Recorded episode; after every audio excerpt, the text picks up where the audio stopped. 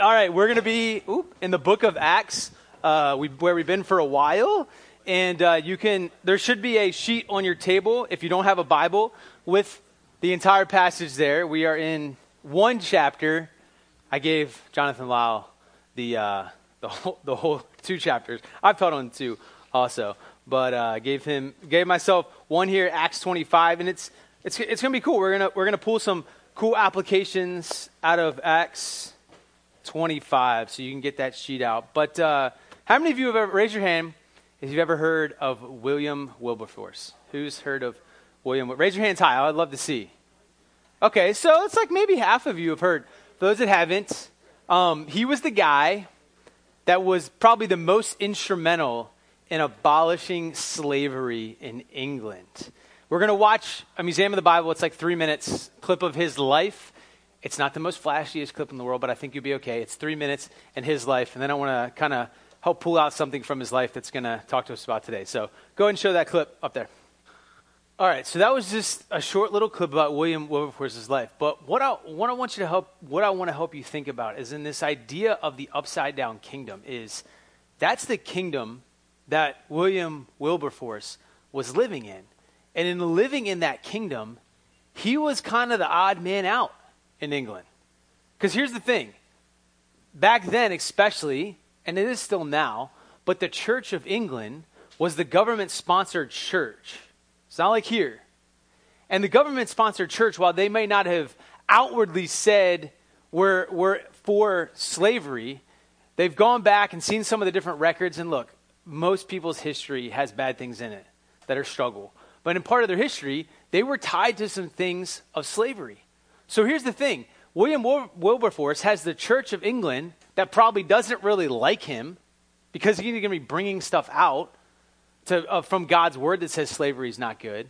Then he's got the English Parliament on the other side that's probably not really liking him either. Not even probably, they for sure don't like him because there's many in there that want to keep slavery going. So he's stuck in the middle. He's in that tension. The whole point of today is talking about when we live in the kingdom of God, we will live in a tension of the upside down kingdom. We are not understood by the religious world or the outside world. And that's where William Wilberforce found himself. Not understood by the religious world and not understood by the outside culture. And he lived in that kind of tension. Have you ever felt like this? A little bit? I know a guy that felt like this. His name was Jesus. Felt just like that. Think about it. All the religious, the, the religious leaders, the Pharisees, the Sadducees, last week reference, um, they, they didn't like him. They couldn't stand him. They wanted to kill him. And then his, his own people in the world thought he was just weird, so they didn't like him. I th- think of another guy who's we're going to talk about today, Paul, same way. We're going to talk more about him. Guy, even Joseph, his own brothers couldn't stand him.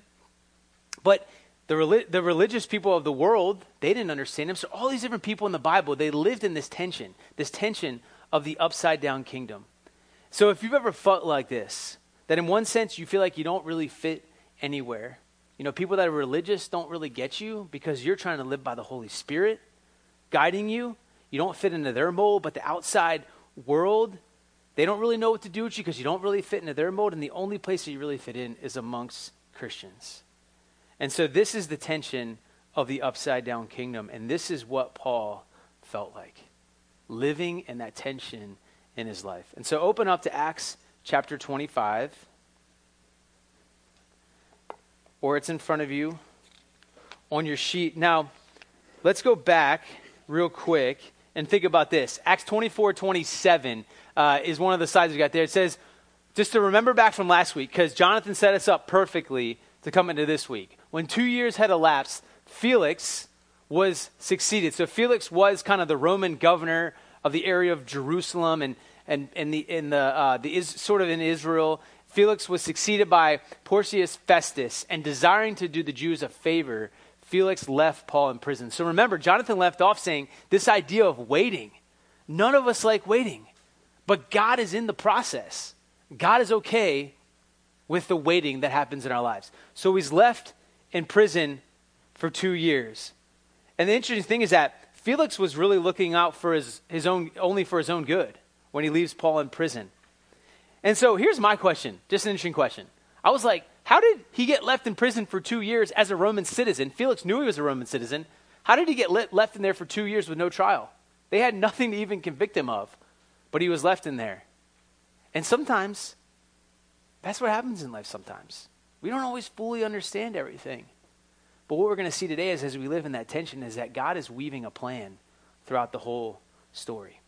So we pick up uh, in, ver- in Acts 25, and we're going to kind of we're going to walk through it. So the first two verses say, three days after arriving in the province, Festus, this is kind of the new Roman governor of the area, he went up from Caesarea to Jerusalem. Now, Caesarea is on the coast of the Mediterranean Sea.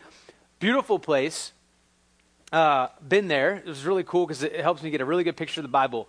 But they loved all the Roman governors. They loved being in Caesarea. It was right by the sea, which means there was they didn't have air conditioning back then, by the way. So it felt really good being by the ocean because there was always a really nice breeze blowing through. So that's where they had kind of built the. Uh, that's why it gets the name Caesarea for Caesar. That's where the Caesars would live, the rulers would live in that in that Roman time there in Israel. So it says that he went up because you actually had to travel uphill to get to Jerusalem. So soon after getting there, he goes to Jerusalem because although he likes Caesarea because it's really nice there, he knows that Jerusalem is really the seat of where everything is happening kind of in the, in the world of Israel at that time. So it says verse 2 where the chief priests and the Jewish leaders appeared before him and, pre- and presented the charges against Paul. Now, history will tell you, will tell you that Festus is actually somewhat of a, a favorable ruler in this time. They, they considered him to rule well. I uh, read that in the, the Bible Knowledge commentary. And then in verse 3, it says, They requested, this is the, the Jewish leaders, as a favor to them to have Paul transferred to Jerusalem, for they were preparing an ambush to kill him along the way. Uh, and as I was studying over this text, sometimes it's cool to read it in a different version. So I was reading it in the message, which is a very paraphrased version of the Bible, but it brought out a cool word that I haven't heard in a long time. And that word was vendetta. When's the last time you heard someone say the word vendetta? It's been a long time. Do you guys even know what vendetta means?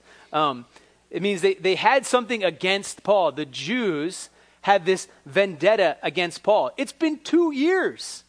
Two years since we last hear from what happened to Paul. You know, for us, it's only been a week since we read chapter 24, and now we're in chapter 25. But in the real timeline, it had been two years. And I'm telling you, these Jews, these religious leaders, they had not forgotten about Paul, and they still wanted him dead. But their case was still so weak. They had nothing against Paul. Because at this point, the Old Testament law is not ruling. Really, the Roman law is the top law here. So they know that they have nothing really against Paul. So what are they hoping to do again? They're hoping same thing always. They're hoping to ambush him. They're like, maybe Festus will let him come back. We'll meet him on the road. We'll beat him. We'll kill him. Done and over. Nobody knows about it. We're good. Let me read in verse 4 and 5. It says, But Festus answered, Paul is being held at Caesarea and I myself am going there soon. Let some of your leaders come with me, and if the man has done anything wrong, they can press charges against him there. So, once again, once again, God uses unconventional people to do his will. God is using Festus, this Roman governor who doesn't believe in Jesus, isn't a Christian, isn't probably even very religious, uses him to protect Paul. The Roman governor is like, hey, you know what? If you want to come, why don't you come with me to Jerusalem? We'll do it there. We'll have the case there. And, and Paul knew, we're going to learn a little bit. Paul knew that he didn't want to go to Jerusalem because of what would happen there. So then we pick up in verse 6. It says, After spending eight or ten days with them, Festus, uh, Festus went down to Caesarea. And the next day he convened the court and ordered that Paul be brought before him. And when Paul, verse 7, when Paul came in, the Jews who had come down from Jerusalem stood around him. They brought many serious charges against him, but they could not prove any of them. You know, it's kind of interesting. I wonder as Luke writes this. You know, Luke was a very detailed writer. I've said that many times as the author. That's what's so cool about the book of Acts is how detailed it is. And I wonder if Luke, because he traveled with Paul quite often, I wonder if he was an eyewitness to this, that he was actually watching this. Because in Jerusalem, there was actually like a seat. It was called the judgment seat. You know, we talk about in Revelation, talks about the judgment seat of Christ when God will kind of judge the whole world and he'll, he'll, uh, he'll judge sin. Well, that, some of that, that kind of language comes from this Roman time period. These guys would go sit kind of in like the town square. The governor would sit there and he would actually rule in that place. He would sit on the judgment seat and he would make judgments there. So he's coming, very formal. He convenes the court and he's coming to make judgments. And they bring these very, very serious uh, charges against Paul. So Festus, he learns about it that he Paul's been in jail for two years. He learns from Felix that man, this guy's done some serious. Festus probably thinking this guy must have done some serious stuff if he's been in jail for two years. Now, let's go back to remember because this is going to help us understand the tension of living in the upside down kingdom. If we go back to chapter 24, we're going to learn about what they said that Paul did. Here's some of the things that it said. But to detain you no further, I beg you in your kindness to hear us briefly. So this is the, the Jewish, the Pharisees uh, coming before Felix at this point, the previous Roman governor. They're like, hey, we, you know, this is what John talked about last week. We just want to tell you one more thing. It says, we found this man a plague. You know, one of the things I was thinking last week, I'm like, what if you said that to your brother or sister? You're such a plague. That would kind of be like, that's rough. They called it, they said, this man is a plague, one who stirs up riots among all the Jews throughout the world and is a ringleader of the sect of the Nazarenes. And it keeps going. If you can go to the, to the next slide. Uh, and he even tried to profane the temple, but we seized him.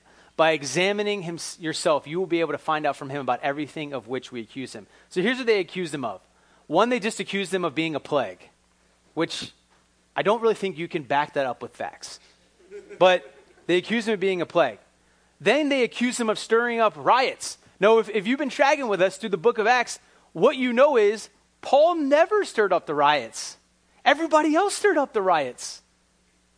Sure, they didn't like some of the things he's saying, but they're the ones that stirred up the riots. Number two is it says that he's a ringleader of the sect of the Nazarenes. Jonathan talked about this last week, right? They're, they were trying to set him apart as kind of this religious weirdo, this uh, religious freak. But here's the thing when the Pharisees, the religious leaders of the Jewish time, told this to the Roman governor Felix, the Roman governor's like, We don't care. This is your thing.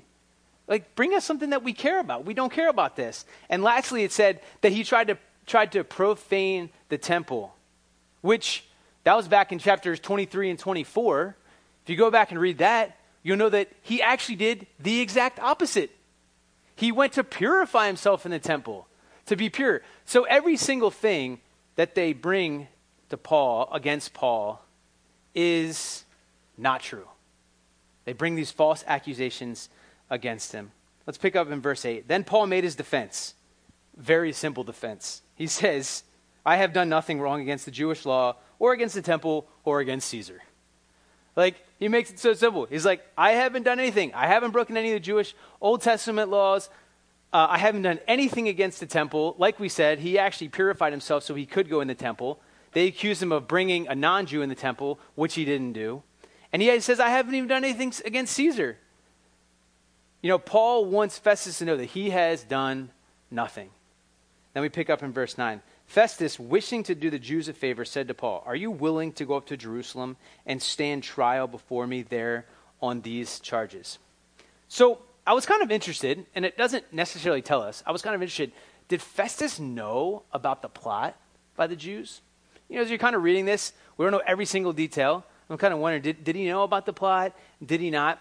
I don't think he did, because as we kind of read more, it seems that he didn't really know about it.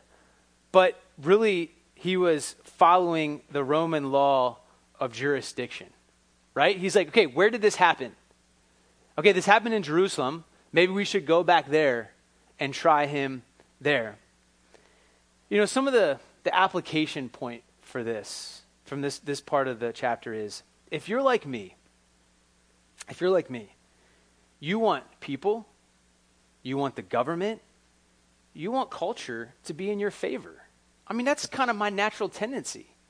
I want people to like me. I want people that favor in people's eyes. I, I want the government to, to make laws that are within the things that I believe are true from God's word. You know, I want culture to do things that are true from, from God's word and the things that I believe. And you know what? There's nothing inherently wrong with that, but you're wanting, and I'm wanting, the world to be like it was when God first created it and there was no sin. But there's sin in this world, it's broken. And God has placed us on this earth to be people of redemption, to be redeemed and bring redemption to people, to share hope and truth. But the religious people have brought all kinds of false accusations against Paul. And the Roman government says, we don't even we don't even really care what you have to say. And that's the tension of living in the upside down kingdom. We cannot expect the world to do us any favors. And that is not supposed to be an us versus them mentality. Don't take it like that. Because I think we can often do that. We can all of a sudden become like, well, it's, it's us Christians versus the world. No, that's not it. But if we look here, what does Festus do? Festus says, I want to do the Jews a favor. Well, why does he want to do the Jews a favor? Well, because he wants to do himself a favor and make things easier on himself. And so for us, we cannot expect the world to do us any favors. Why? Because what we're expecting is the world to be like it was when God first created it and there was no sin. This does not mean we don't fight for God's truth because we know that God's truth is what will actually help human flourishing. Think about William Wilberforce. What did he fight for?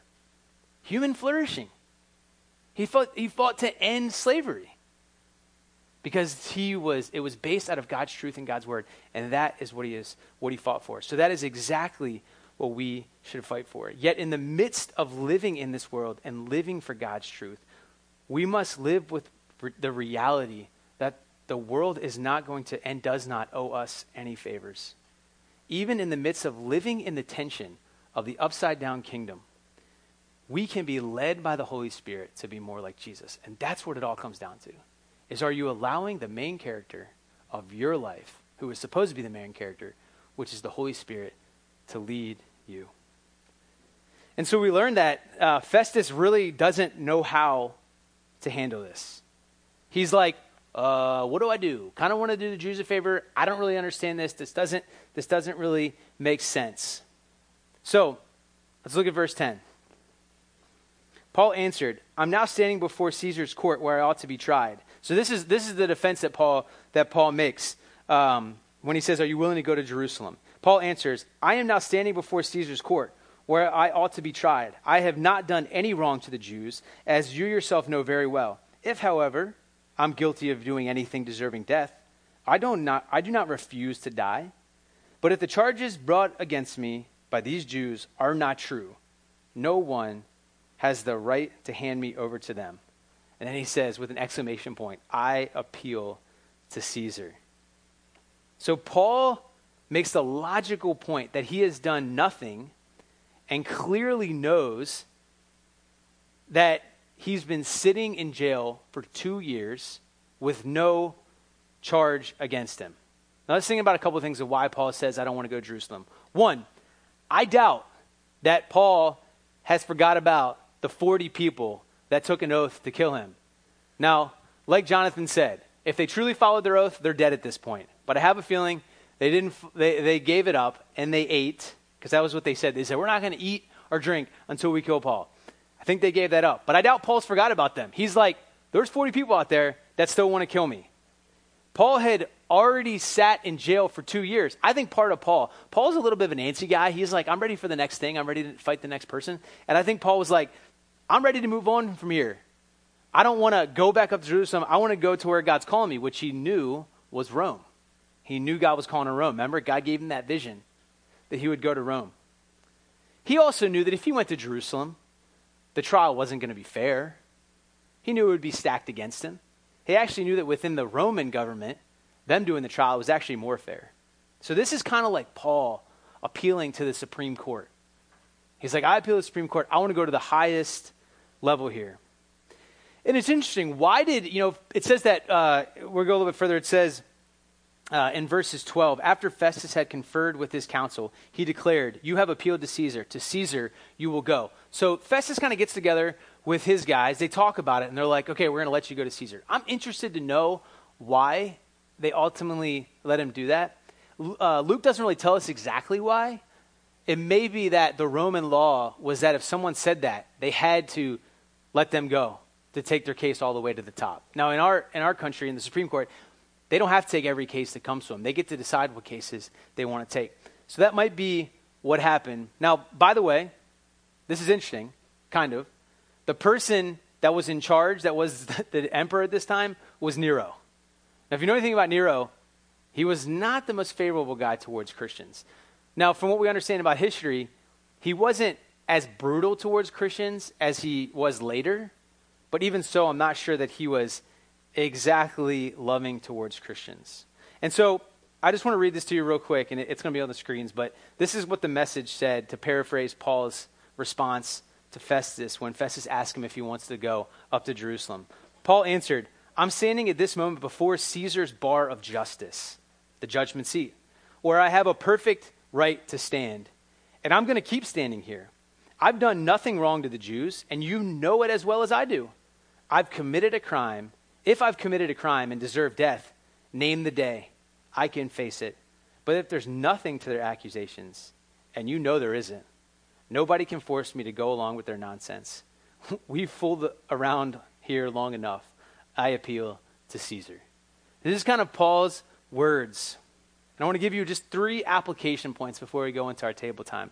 Number one is we see from Paul's life, God is absolutely sovereign and will use whatever means to accomplish his will. Right? We see a couple different things here. We see one, Festus is the one, just like Felix, someone that's not a follower of Christ, protects Paul. God will use whatever means necessary. God is going to use the Roman government ultimately to bring, in their process, to bring the gospel to many people. The way they do the law, that's actually going to allow the gospel to go out.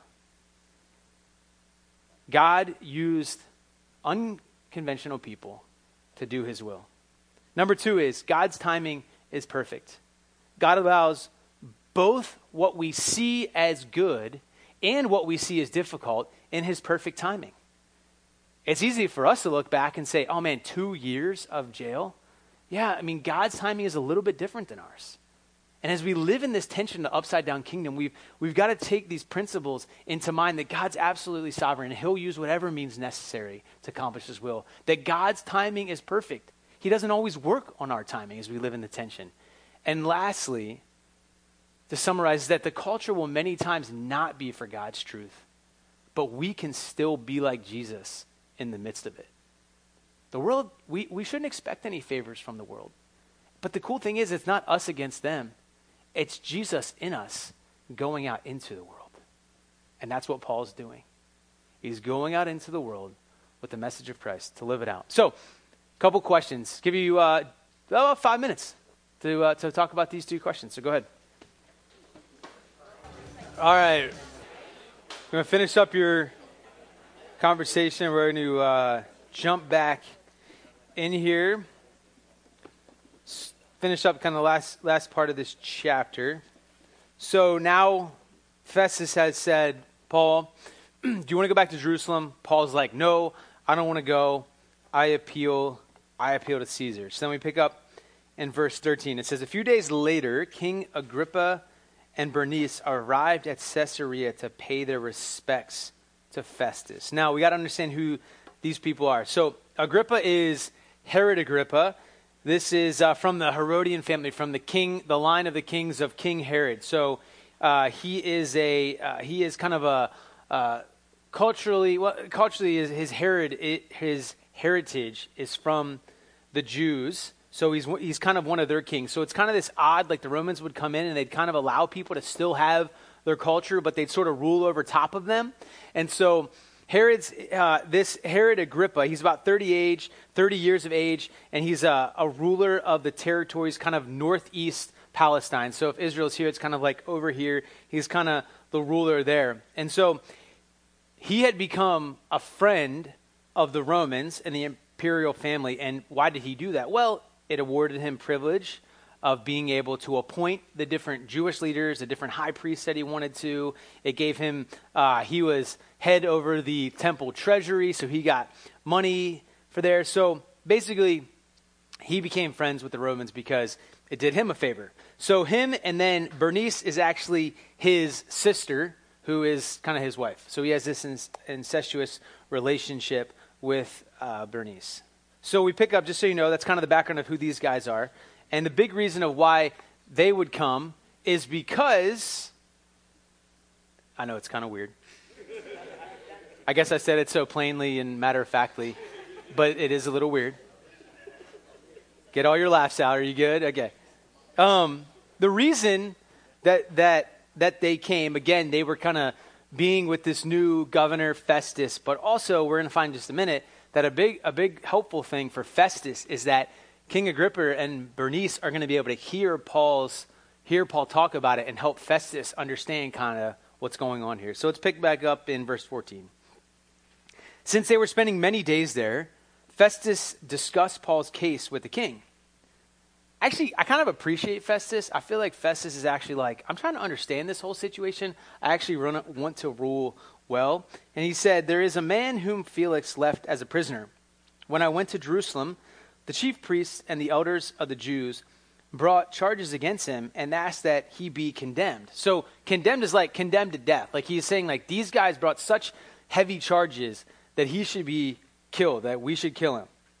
I told them that it's not the Roman custom to hand over anyone before they had faced their accusers and have an opportunity to defend themselves against the charges. So, while the Roman government was not exactly the most kind people in the entire world, they also had a decent, somewhat of a decent system of justice when they wanted to. Because it's saying, hey, the accuser and the accused should actually meet people. Basically, if you were a Roman citizen, they were like, you, you deserve this. For the, the person being accused, to actually face his accusers. Verse 17 When they came here with me, I did not delay the case, but convened the court the next day and ordered the man to be brought in. That would be Paul. 18 When his accusers got, got up to speak, they didn't charge him with anything of the crimes I had expected. Instead, they had some points of dispute with him about their own religion and about a dead man named Jesus who had claimed to be alive. I was at a loss how to investigate such matters. So I asked if he would be willing to go to Jerusalem and stand trial on these charges. But when Paul made his appeal to be held over for the emperor's decision, I ordered him held until I could send him to Caesar. Now let, us look at a, a couple different things here. I mean, I think Festus actually tells the truth to Agrippa. He's like, here's kind of the story. Here's what's happened.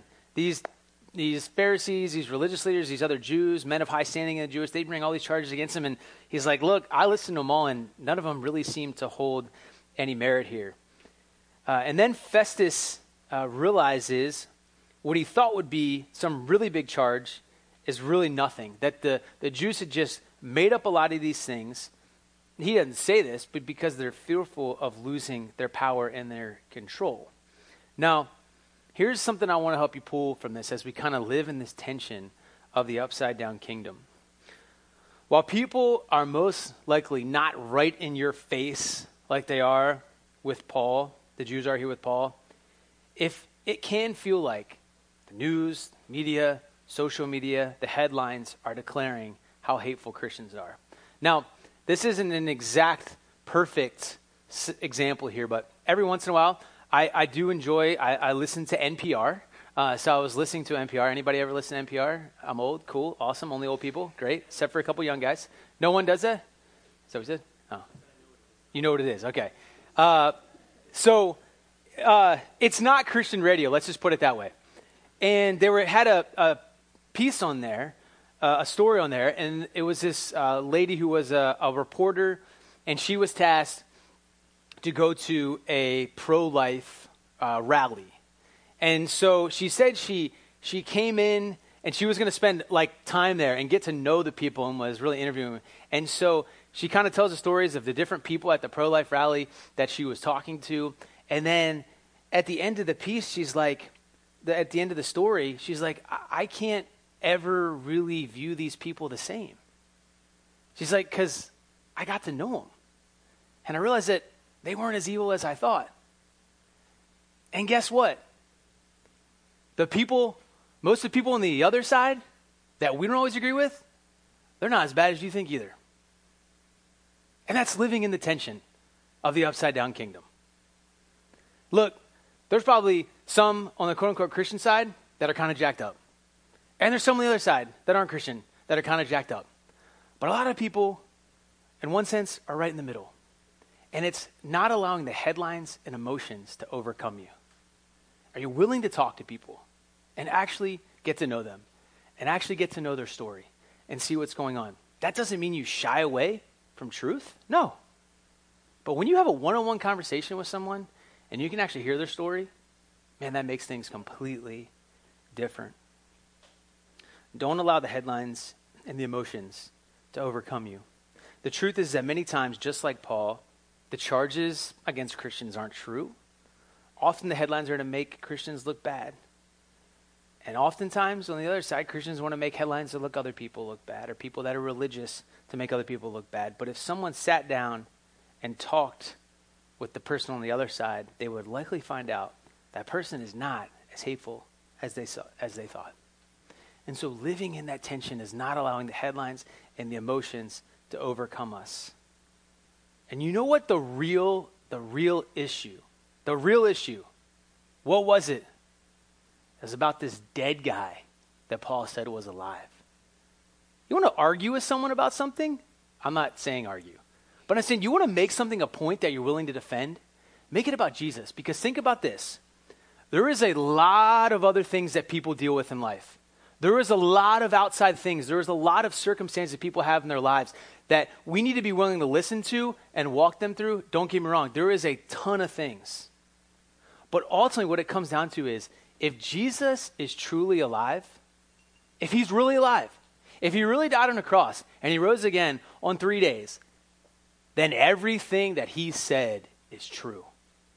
That he redeems, that he's sitting on the throne, that he's alive. And that was the real point of what Paul was talking about. So we need to address the different issues that people are talking about, but ultimately, the real issue that we can, we can be willing to, to die on is that Jesus Christ was dead, but he's alive now. And so Festus is at a loss. He doesn't know what to do. He doesn't know how to handle this case. And so here's, here's what you read and in verse 22. Then Agrippa said to Festus, I would like to hear the man myself. And he replied, Tomorrow you will hear him. Verse 23 The next day, Agrippa and Bernice came with great pomp and entered the audience room with high ranking military officers and the prominent men of the city. And at the command of Festus, Paul was brought in. Don't, don't miss the circumstance here. Don't miss what Luke's setting up. Luke is setting up, there's this guy, Paul, who has been in jail for two years. And there's all eh, Agrippa and Bernice are coming in with all the pomp and circumstance, but there's just Paul who's just been in jail. And guess what? Paul once was one of those religious leaders that had the same pomp, pomp and circumstance. And Luke is setting up this story for you to understand what is happening at this moment. And the book of Acts is showing you how the gospel is going into all places. And so, so Agrippa, they come in, and there's there's such this this uh, comparison going on here. And then Festus said, King Agrippa, all who are present with us, you see this man? The whole Jewish community has petitioned me about him in Jerusalem and here in Caesarea, shouting that he ought not to live any longer. So let's stop there for a second. Do you realize what's happening here? Nothing. Paul hasn't been condemned. There's nothing that they have against him. And yet, he has the viewing of the governor, the basically the, the king of the local area, and it would be that there was, it said there was three cohorts there. So there's three military officials that were in charge of a thousand troops. Do you get it? What's happening? All the things that seem so bad, God is setting up this opportunity for Paul to be able to share with him. Why did, why did they care? is all Paul was talking about was a dead guy who's raised again. And yet he's got the viewing of all these people. Do you see how God's sovereign hand works in all things? I need to be reminded of that. The God's sovereign hand is working in all things. And so, picking up in verse uh, 25, no, yes, 25, I found he had done nothing deserving death, but because he made his appeal to the emperor, I decided to send him to Rome. But I have nothing definite to write to his majesty about him. Therefore, I have brought him before all of you, and especially before you, King Agrippa, so that as a result of this investigation, I may have something to write. For I think it's unreasonable to send a prisoner on to Rome without specifying the charges against him. So I think at this point, I think Festus is a little like, well, we said that we'd take him to Rome, but we got nothing to send him, and I'm about to look really stupid if I send this guy to Rome. I'm about to look really silly. I just said stupid. My son's in the back. I should not say stupid, okay? Silly. Edit that out, Dennis, later. Do not let that be on there. All of a sudden, my son went. Don't look back at him, though. Don't look back at him. Sorry. Uh, he did such a silly thing. And he's like, we can't send we can't send him to Rome without any charges against him. So he's hoping that Agrippa is going to have a really good reason and kind of understand what's happening here. So he has a good reason to send him to Caesar. So there's a spiritual battle going on here. If we live in the upside down kingdom as a Christian, there's a spiritual world that we don't see. It's, it doesn't make sense that the Jews are attacking Paul and the Romans don't know what to do with him. There's no logical sense there. And this is being a follower of Christ is that we will live in this tension in the upside down kingdom. There will always be tension, but the reality is, is that the Holy Spirit is our helper to live in that tension as we walk day in and day out with our friends in our school, at our jobs, in our homes, with our family, all the tension that we'll live in. And what we need more than anything is like Paul for him to say, to live is Christ and to die is gain. And I am preaching this to myself because I don't like living in the tension. I want comfort. I want ease. I want to know that I got it all under control. And yet, in the midst of it all, Jesus says, Abide with me, walk with me. There is no way you can make it through living in the tension in the upside down world without abiding with Jesus. This is what it'll look like to live in the upside down kingdom. Religious people want to understand you, and the world will be confused about you. Why? Because you're just like Jesus. It's exactly what he was like. Just like him. So, in two Sundays, we don't have church next Sunday, the following Sunday, the one, the only, Danny Davis, will be bringing to you Acts chapter 26, where we get to hear what Paul ends up sharing further with Agrippa Bernice and Festus. I'm going to give you about three minutes to answer some questions, and then I'm going to come up and close it. Go ahead. All right, let me uh, let me close it up here for you.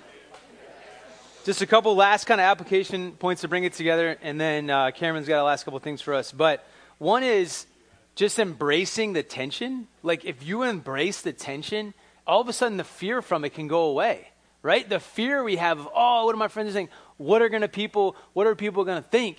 Like when we embrace that tension, all of a sudden, like okay, it's gonna happen. It's gonna be real. I can walk through it. There's a helper to help me walk through. Number two in number two is living in the tension in God's kingdom, in the upside down kingdom. You're in good company. You're not alone. You are surrounded, as Hebrew says, by a great cloud of witnesses that also lived in that tension. And at times, you may look odd to both the religious people and to the outside world. And if what you're doing lines up with Scripture, then you're probably doing the right thing as you look both, as you look weird to both. God is using you in the midst of the tension. I can only encourage you, like I'm encouraging myself, to abide in Jesus day in and day out.